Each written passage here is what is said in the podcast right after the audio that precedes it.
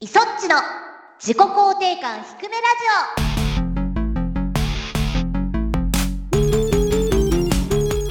オ。皆さんひくラジは声優のイソッチこと磯村智美です。ひくらじは構成担当のシモンこと橋本ゆうきです。自己肯定感は低いけどゲームが大好きな2人がお届けするラジオ番組。それが自己肯定感低めラジオ通称ひくラジです。イエス。終わりました。はあはあはあはあバイオハザードビレッジのゲーム実況が先ほど完結しましたと。でもよかった。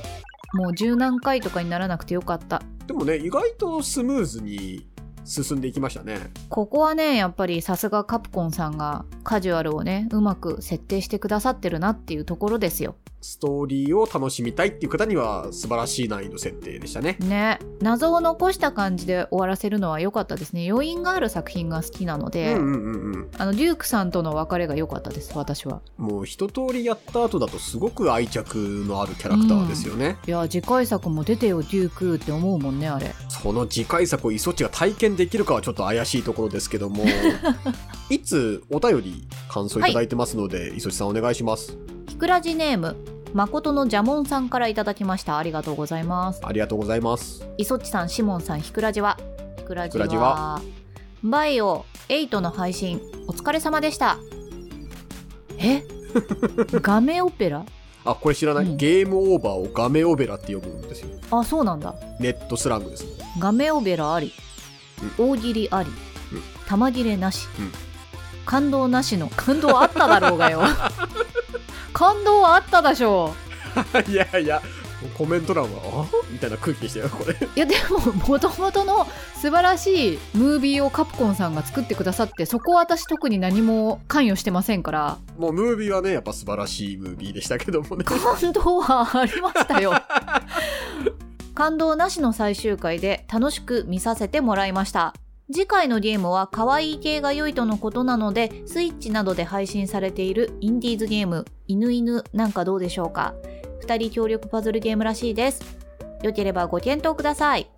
いや犬犬も可愛いですね。ちょっと先ほど見たけど。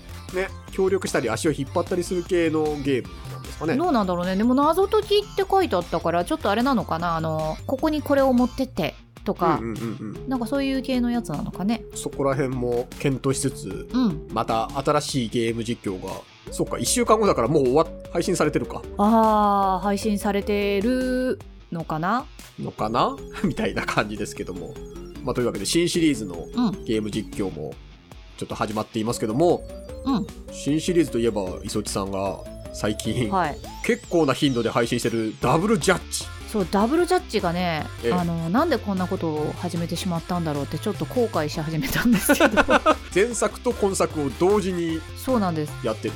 なんかね来てくださった方がちょっとやっぱロストはまだ見たくないみたいな方いらっしゃって、ああなるほどうっかり来てロストじゃんっつって帰っていくっていう。月曜日にね。どっちがどっちなのかよくわからなくなる感じそう一応タイトルにはなんか前作を履修しようとか分かりやすく一応入れてるつもりではあるんですけど、やってんなって思って入ってきちゃうとあらロストか今日はみたいな時があるわけですよ。まあどちらもあのこれ今ジャッジアイズとロストジャッジメントの話をしてますけども、はい。どちらもね木村拓哉さんがモデルになっているキャラクターですから、やっぱサムネ上はパッと見はどっちがどっちか一瞬わかんない。場所もねそこまで違いがないからあの一応ロストジャッジメントの方は横浜に行くんですけどはいはい。パッと見そんなね区別がつかない可能性があるからそうだよなって思いながら。まあなかなかトリッキーですよね。あの前作と今作を同時にやっていくのはあんまりいないんじゃないですかね。いやー私はジャッジアイズからやってロストジャッジメントに行きたかったんですけどはいはそうじゃないだろうってシモン氏が言うから。い いやいや僕でもまさか同時にやるとは思ってなかったんでね。いややっぱりねあの前作知りたいって思ってうん。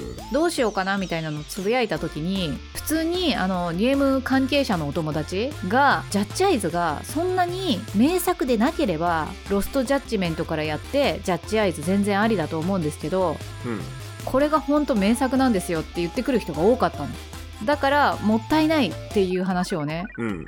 業界の方が言うって結構じゃないですかそれだけ。まあまあまあはいはい。そんななんか他社の作品を褒めて褒めて。いやまあまあ単純にね、うん。せっかく旬だからどっちか悩むなら別にロストジャッジメントから始めてもいいんじゃないですかっていうのが僕の意見だっただけで、うんうん。別に どっちからやってもいいっちゃいいんですけど、じゃあ両方やっちまおうみたいな。なかなかね、その結論にたどり着くのは、稀な方かなとは私は思いましたけど。美味しいところを取りたかったんですよああ、なるほど。でもまあ大変ですよ何が大変なんですか？何が大変かって編集する時間が全くなくなってしまったのでああ、そういうことか。あの動物の森どんどん現実から取り残されていく私のピザトーストがいや、もうでも動物の森はもゆるゆるで？う、どれぐらい遅れてるかとか考えないようになったんで。分かった分かった、うん、じゃ大丈夫。あでも一応始める前に少し編集してたんですよじゃダブルジャッジをねね。それはおいきって流してから じゃあしばらくまた時が止まると。止まるかもしれないですあただね私がどうしてもあの PS4 のブロードキャスト配信に対してもう物申したくてしょうがなくて あ。うずうずうずうず、物申すコーナーが出てきましたね。ええでもこれを言い始めると多分今日はもうこれ一本で終わってしまうぐらいダメだダメだ。今日はコーナーが充実してますから、そっち。じゃあ始めていきましょうかね、うんブロードキャスト配信の話 いや、もうそれは大丈夫。はいイソッチの自己肯定感低めラジオエゴ解放できませんこの番組は我々自身の提供で YouTube、Spotify よりお送りしています。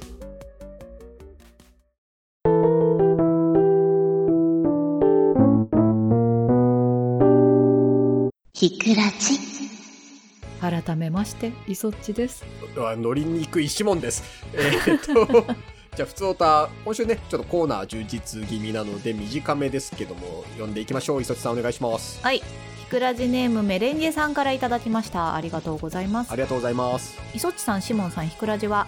ひくらじはブラジは、毎週楽しく拝聴させていただいてます TGS2021 にてイソッチさんを拝見しましたマスク越しでしたが以前とお変わりなくお綺麗でした。ありがとうございます。マスク美人だねこれ。外すのが怖いね。大丈夫、大丈夫。外しても美人よ。ゲームに関しては「新女神転生5」が気になっていたのでそこはがっつり見させていただきました、話は変わりますがミッドナイト配信のジャッジアイズロストジャッジメントを拝見しました。未プレイの作品なのでトリコ同様新鮮な気持ちで見させていただいてます。ただ友人には詳細にネタバレを食らいましたが シモンさん親子実況爆弾解除等の編集が大変かと思いますがまたデトバイ配信待ってます。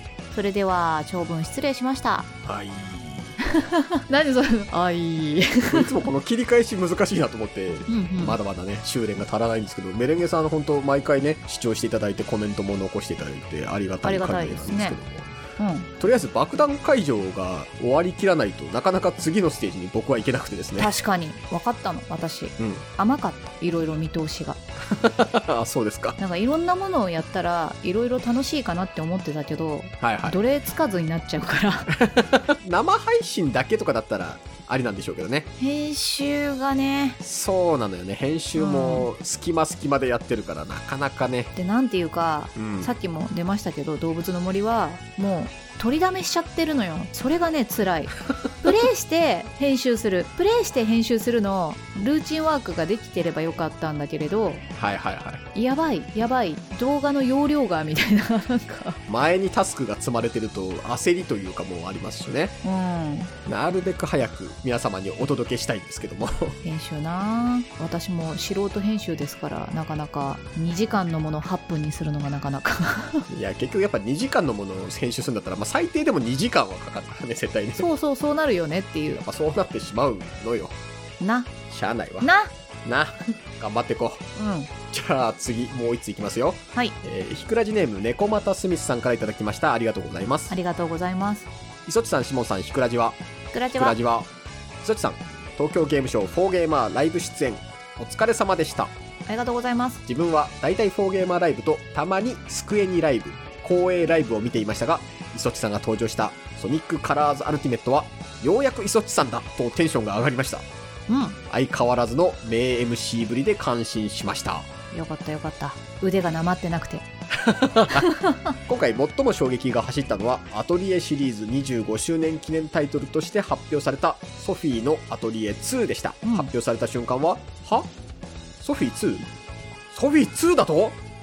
と困惑してしまい興奮が冷めやらぬ勢いでツイッターにもソフィー2が出ることをつぶやき、アトリエ好きだったフォロワーさんに図らずもその情報を伝えることにもなりました。うんうんソフィーのアトリエはライザのアトリエ発表までぶっちぎりの大人気タイトルで、キャラクター人気投票でも主人公のソフィーがぶっちぎりの1位になるほど、それぐらいメモリアルなタイトルだけに、2発売のニュースに私は戦慄しました。今から発売が楽しみです。ほうほうほうほうそうか、アトリエね。アトリエもたくさん出てるけど、あー私あれなんだよな途中でんんんもうアトリエがついていけなくなっちゃってあまりにも早いじゃんサイクルそうなのよ。やり込む前にね、次に行っちゃうからね。でまだ未開封のアトリエがうちにあ、そうなの？あるよ。あらあら。あれなん何のアトリエ？岸田メル先生のアトリエシリーズのビータ版が我が家に。ビータだからな。配信もできないよな。もう買い直すしかない。配信しますとかなったら。アトリエって結構やり込み要素もちゃんとあるから、うん。だからやっぱ一個一個やるとね、結構時間かかっちゃうんだよね。そうなんだよね。ライザもさ見た時すごい可愛くてコロナ禍の前の最後の私がうん。現場にいたゲームショーでは等身大のフィギュアがあったわけよ。あれもすごい素晴らしい出来でさ。はいはいはいはいはいはい。撮ってる姿が犯罪じみてるとは言われたけど。うん。まあまあまあまあ。いろいろいろんな角度で撮ってたから。それぐらいねキャラクターも可愛いしさ。あのシステム的にも面白いし、そうね。うん、やりたいなとは思ってるけどなかなか手出せないんだよな。手出すとさプレイ時間も結構長いじゃんあれ。いや、そうだし、やっぱここまでシリーズが続いちゃってるとさ、どっからまた再開すべきかみたいな感じになるよね。入りづらいと思って、まあ、ライザーはまあもうバーンと変わったからうんうんうんうん。いけるかなと思ったらタイミング逃しちゃったんだよなもう。何でもそうなんだよね。タイミング逃すと新しい気になってるゲームとかがね発売されてっちゃっててなかなか難しいよね、ここのところ発表されたゲームで、うんどれも魅力的すぎて、そうなのこれやばいよね。追いつかないよそうなのなんか大型のゲームじゃなくてもうん。インディーズのゲームとかでも気になるのいっぱいあるし今まで日本語化されてなかったけどうんうんうん。こうローカライズしましたよっていうのでも気になるゲームいっぱいあるしさいや、そうなんだよね。やばいやばい本当に特に今回今回っていうかこれから本当やばくない？いや、もうこれからもそうだけど、うん。僕もアクトレイザーからもやりたいけど、まだ手出せてないからね。はいはいはい。いつの間にか出たっていうか。いや、もう急に発表されて、急に発表されてるみたいな、配信開始しましたみたいな。ディアブロとかも実はさ私気になってて。はいはいはいはい。久しぶりにディアブロやっちゃうみたいに思ってたんだけどやってる暇ないかもなみたいなこれは。体が一つでは足らないぐらいゲーム出ますわ、これ。本当よ時間が有り余ってればうん。もうどんどんやっていったでしょうよ私が学生であれば。でもわかんない。学生の時はお金なかったからそんなに どんどん買い出しなんだこのじもう人生は。難しいわ。お金がある時は時間がなく時間がない時はお金があるそんなないけど。さあ、そう。まあでも面白そうなゲームを見つけてはね、うん。配信できるものは配信しつつ、遊べるものは遊んでいきたい。いろんなゲーム出るんで、プレイした感想とかね、これおすすめですみたいな情報あれば、ぜひお知らせいただきたいですね。ね。たくさんのお便りありがとうございました。それでは今週のコーナーに行きましょう。あのときめきを再び思い出公開捜査ネット検索時代になぜか見つからない思い出の作品を私、磯っち所長がリスナーさんと一緒に探すコーナーです。はい。これ先々週やって、早速の開催なんですけども、はい。その先々週から募集を開始したセールフーコさんの思い出、はあはあはあはあ。情報が来ておりますので、ご紹介させていただきたいと思います。その前にですね、どういう案件だったかを軽くおさらいしておきましょう。とまず、うん時期不明のファミコンゲームで画風はクレヨンしんちゃんっぽい。うん。これ難しいんだよね、ここが。感性の話もありますけどね。うん。最初に主人公かっこ会社員男性妻子供かっこ息子の生年月日と名前を入力、うん妻と子供をコマンドで殴ると「親父いいパンチじゃねえか」「あなた張り切ってるわね」とコメントされる 女神転生風マップで占い師会社へ移動するショップでニンニクが買えるっていうことでうん。結構はっきりした特徴あるから、うんまあ、いけるかもね、みたいな話をしてたんですけども、お便り来ておりますので、ご紹介していきましょう。所長、はい通名お願いします。ひくらじネームゲソッチだよさんからいただきましたいかちゃん磯村さん橋本さんここイソッチじゃないんだこれイソッチを知っててジェソッチだよさんなんだと思うんですけど急になんか距離感取ってくる。磯村さん橋本さん こんにちは。こんにちは。ジェソッチだよ。配信をいつも楽しみにしております。先日の放送でセール風子さんがお探しになられていたゲームですが松本徹の株式必勝額2ではないでしょうか。うん。YouTube にプレイ動画がありまして初手で主人公と妻と子の名前と誕生日を設定しております、うん。絵柄もクレヨンしんちゃんに似ておりました。うん。このタイトルなのになぜか 3D マップダンジョン形式で移動します。そして殴るコマンドがあるアドベンチャーパートもございましたしおばばのお店でニンニクも買えますのでほぼ間違いないかと思います。タイトル通り株式売買により利益を出すのが主目的だと思うのですがこの内容なのはものすごく意外でした。うん会社員殴るコマンドという情報から現代劇のアドベンチャーゲームで検索していたのですがなかなか見つからず私もそう、うん。たどり着いたサイトで、うん。ジャンルをシミュレーションに切り替えて探したところ 3D マップという単語が出てきたのでもしやと思い検索したらビンゴでした。うん。ほじゃあちょっと続けてもう一通ご紹介いたしますね、うはいはい。こちらはひくらじネームモーターアットヨギクさんからいただいております。来た磯地さんしもんさんひくらじは？ひくらじは。第70回の配信で操作依頼をお受けしていたファミコンゲームについて情報をお伝えしたくメールを送らせていただきます。うん。でですね結構情報としては先ほどのゲストチダヨさんと同じような情報があったのでちょっと一部抜粋してご紹介させていただきます。うはい。リスナー様が探されているゲームは1989年にイマジニア様から発売された株式投資シミュレーションゲームの松本徹の株式必勝額パート2ではないでしょうか。うん。どうやってモタさんがたどり着いたかというとはい。実はこれゲソッチだよさんと同じサイトこれレトロゲームファンさんっていうサイトなんですけど、はいはいはいはい。そちらにたどり着いたと検索していったら、でアドベンチャーゲームや RPG で探すも見つからずシミュレーションで探す。ここもねほぼうん。同じ行動をとっていらっしゃったと、うん。そしたらですね妻の励ましにやる気がアップする 3D 迷路など純粋に株を楽しみたい人にとっては邪魔な要素もっていう一文が発見したと。でこれで検索をかけたら、まあ、ウィキペディアとか、あの先ほどもありましたけど YouTube の実況動画で合致する情報を確認できたのでもうこれは間違いないとほいうことでございましほたでまあモタさんがさらにねいろいろ調べてくれた情報によるとさっきの「殴る」っていうコマンドは、うん。HP を消費して妻子妻とこのパラメータを回復させるアイテムのニンニクは体力。HP は回復する。うん。で残念ながらスイッチなどの最近のゲーム機で配信はされていないようですと。最子パラメーターって何？なんだかもう訳が、まあ、そもそもね株の話でしょっていううんところから始まってるから、全てがよくわからないんですけども、ねパート2だからパート1もあったんだろうしね。そうなのようん。でもねこの同じ情報2件来たってことで、うん。もはやこれでしょうとちょっとセール風子さんに確認取らせていただきましたので、はいはいはいはい。コメントをご紹介させていただきますね。はい。ご助力いただき本当にありがとうございました。確かに小さい頃に祖母の家で遊んだゲームです。懐かしさで思わず泣いてしまいました。あただ父にこのゲームだと思うと伝えたところなんと父がファミコンと一緒に祖母に譲ったゲームの一つだと発覚。ーおう。父曰く結構遊んだ気がするけど殴るは記憶にないからわからなかった。とのこと。なんだかすみません。実際に祖母がこのゲームで遊んだかどうかはわかりませんが祖母が遊んでいる姿を見てみたかったです。本当にありがとうございました。というコメントいただきました。もおーでもよかったよかったっていうかいいんですよ。お気になさらず。う募集をかけて情報が結構スーッと集まってきたんですよね今回ね。そうそう。今回あの日向井さん率いる率いてはいないな。そちらのね別捜査班が。絵描き界隈の捜査班の皆さんも同じ答えにたどり着いていて最終的には秋津さんっていう方があのゴールを決めまして。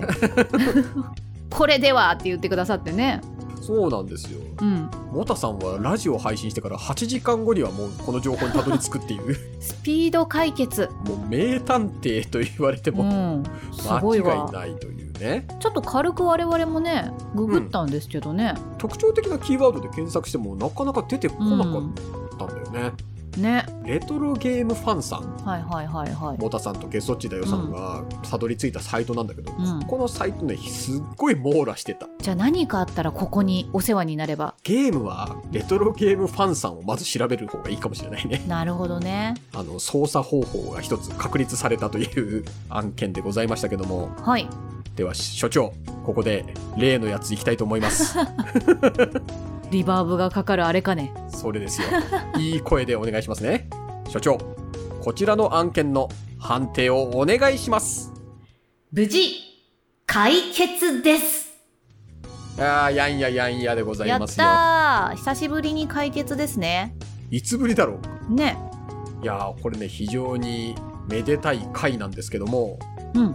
本日これだけでは終わりませんよ。なんと第58回から探していたルのつくものさんの思い出捜査アニメの件にも新しい情報が来ております。ほいほいほいほい。これねあの何度か配信を重ねてきましてはい。ニルスの不思議な旅じゃないかとか、うんうんうんうん。トータリースパイスじゃないかとかっていろいろこう作品も出したんだけどまあちょっとどれも違うかもっていう話をしていたんですけども、うん。決定打となる情報来ました。ほ情報を提供してくれたのはもちろんモタアットヨギクさんでございまうす。素晴らしい2つも情報を。もうすごいよね。ではモタさんのおはがきお願いいたします、はいはい。ひくらじネームモタアットマークヨギクさんからいただきました。ありがとうございます。2003年4月から同年9月までテレビ東京系の日曜9時枠にて放送されていた「ファイヤーストーム」ではないでしょうか。エピソードは7月20日放送の「ファイヤーストーム第16話モンスターの可能性が高いです。すごいな。めっちゃピンポイントで。HMV&Books オンライン様の下記ページを参考にしました。じゃあちょっと以下抜粋なんですけど、うん。エピソード16モンスター中国山岳地帯の奥地。探検家が妨害電波の発生する地帯で巨大なモンスターに襲われたという知らせが SF9 でいいんですかねこれ？に届いた BO が関係していると睨んだサムたちはちょっと ちょっとなんかあの合ってるかちょっとわかんないんですけどはい、マウンテンモーターバイクで調査を開始する。うん、迷路のように入り組んだ古い鉱山地で渚はモレーリーに 捕らえられてしまう。うん、モレーリーは敵かな？敵っぽいな。そして遺伝子操作を行った巨大ネズミの餌食にされてしまうが。いやすごい。これだわ。はい。テレ東の朝アニメでデフォルメではなくリアルタッチのキャラクターが登場。銀色の飛行機に乗って活躍する SF 要素の強い作品。第16話では黒髪の女性隊員の渚が巨大なネズミに追いかけられる。またマッドサイエンティストに金髪の女性というキャラクターも同エピソードに登場しております。ファイヤーストームに行き着いた経緯は改めてテレ東の朝アニメを総ざらいしただけですので 割愛させていただきました。総ざらいがすごいんだよな。これがすごいのよ。本当に。うんシモンくんはい。この情報は確認取ったのかね？取りました。こちらもルのつくものさんからコメントいただきましたのでご紹介させていただきます。はい。送っていただいた作品確認しましたまさにこれです。きた。改めて検索をかけて別画像でも確認しましたが違うファイヤーストームの多いことうん。これは見つからないわけですね、そして自分が覚えていた女性隊員は黒髪というより紺でしたね。ないやるほど。紺は黒髪の一部ですよね、アニメの中では、ちょっとした艶の表現ですからね、うん。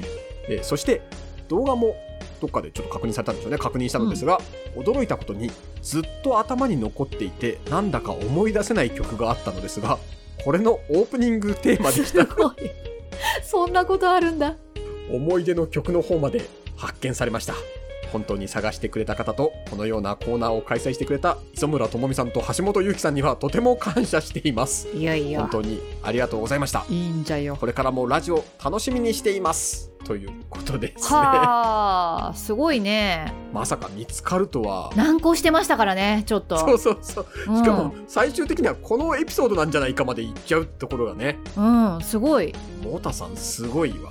HMV&Books オンラインさんはあのペルソナストーカークラブの時にすごくあの お世話になっていたんですがはいはいはいはい。私はちょっとたどり着けませんでしたね。こんなにちゃんと書いてあるとは思わなかった。もしかしたらね、記憶があやふやなんじゃないかみたいな、あの、まあ、あうんうんうん。うんの、ルのつくものさん自身もちょっと不安に思ってたところもあったけど、まさに全てのエピソードがドンピシャで、すごい。何よりね、テレ東の朝アニメを総ざらいするっていうのはどれだけ大変かっていう話本当です。よ。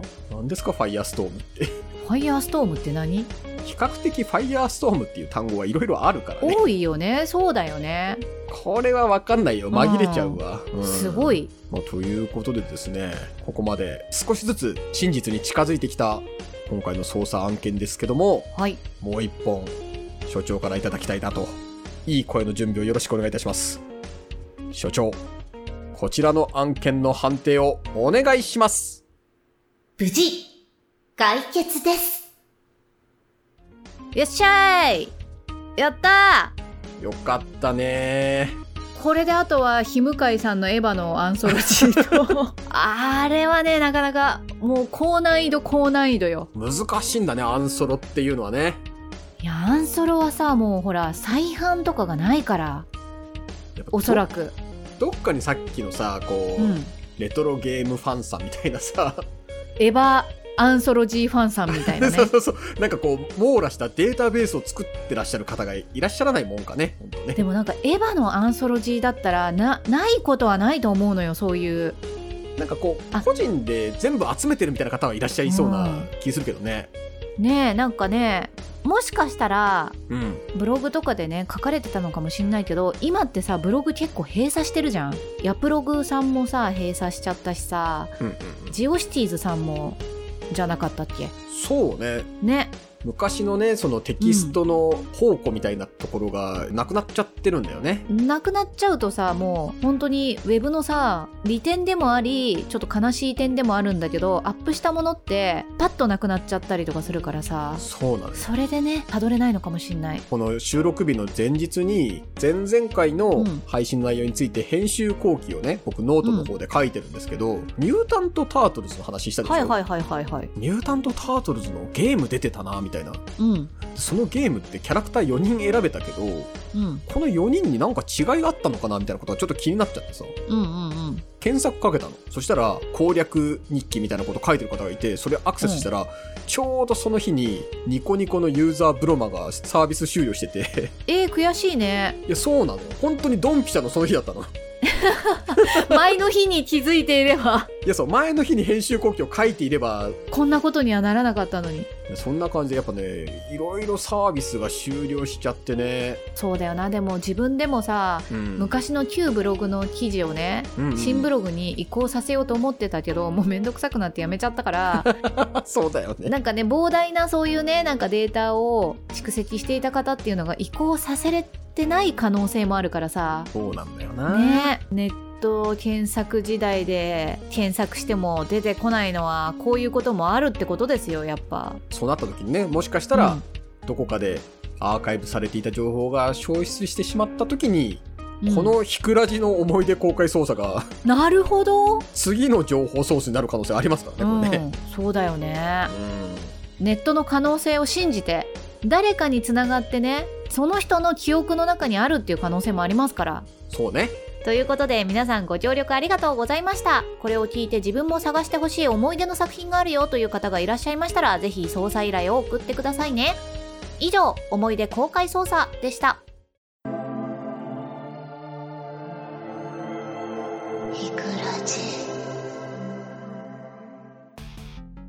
エンディングじゃい。おい。いやー今日はすっきり。いやー、素晴らしい回でしたね。いやーいいですね。こうやって解決がポンポンとくると、そうね。これでうん。未解決なのは、我々ヒクラジチームのメンバーそうなんだよね まあもうエヴァのアンソロジーの方はもう日向井さんがちゃんとしっかり覚えてるとして そうだね。そうなんだよね私が覚えてるわけじゃないからなっていうところだよねでもあれだそうね気になってたうんうん。うん。BL なのか乙女ゲームなのかはいはい。わかんないゲームあったじゃないですか私が気になってたもともと PC ゲームのうんうん。スターリースカイじゃないかみたいな話あったけれどちょっと周りに聞いてみたらうん。やってる子はいなくてこの紅茶には毒が入ってるみたいな話をしたのは別にその子が料理下手でまずいものを出してしまったわけじゃなくて普通の喫茶店とかでお茶してるのに急に気を引きたいがために言い出すみたいな感じだったからちょっと違うね。なんかねシチュエーションが違うしうん。違うのではないかこれもあれだもんね。もう当のご本人とはコンタクトが取れないんですもんね。もう携帯変えちゃってるんじゃないかなもう何十年も前だもんなバイト先の、そうだよね。うん、働いてた子が今やってるゲームがちょっとすごい変な子いてさみたいなこれね、急にね、イソッチから連絡あって、あのゲームだけどさって言われたらなんだかよくわからなくなっちゃいますもんね。多分わかんないと思うしその話をしたことも覚えてないと思うんだよねあー、いや、やっぱちょっとイソッチ所長のね、案件は、ちょっとね友達から聞いて気になってるものだからねうんうん。逆にね、イソッチとか、まあ僕とか、本人から出てくる案件が今後またあればね、うん捜査依頼として出したいなって思ってますけどね。そうですね私がほら出したあの気になる漫画解析本みたいなのはねちゃんと解決されましたからそういう意味でいくと、しっかりそのご本人が探しているっていう情報としては、日向井さんのアンソロになったの。そうだね日向井さんのアンソロだけですよだからあと気がかりはとりあえずここをちょっと頑張って探したいですね。うんうん。ということで番組各コーナーでは皆さんのお便りを募集しています。ひくらじの公式サイトか公式アプリからお気軽に投稿お願いします。募集しているテーマは質問感想自己肯定感ひくひくエピソードなど自由にお送りください。ふつおたチャレンジしてほしいことやアプリのアップデート要望などひくらじを広げる投稿をお待ちしています。自己肯定感向上ミッション。あの作品を探せ。捜査情報と案件依頼どちらでも OK 思い出公開捜査我々に熱くプレゼンしてほしいお題を募集。エゴ爆発ライトニングトーク。今回開催中のテーマは周りに共感を得られなかったドハマりゲームとなっております。それでは自己肯定感低めラジオ今週はここまで。お相手は磯っちこと磯村智美とシモンこと橋本ゆうきでした。バイババイバーイ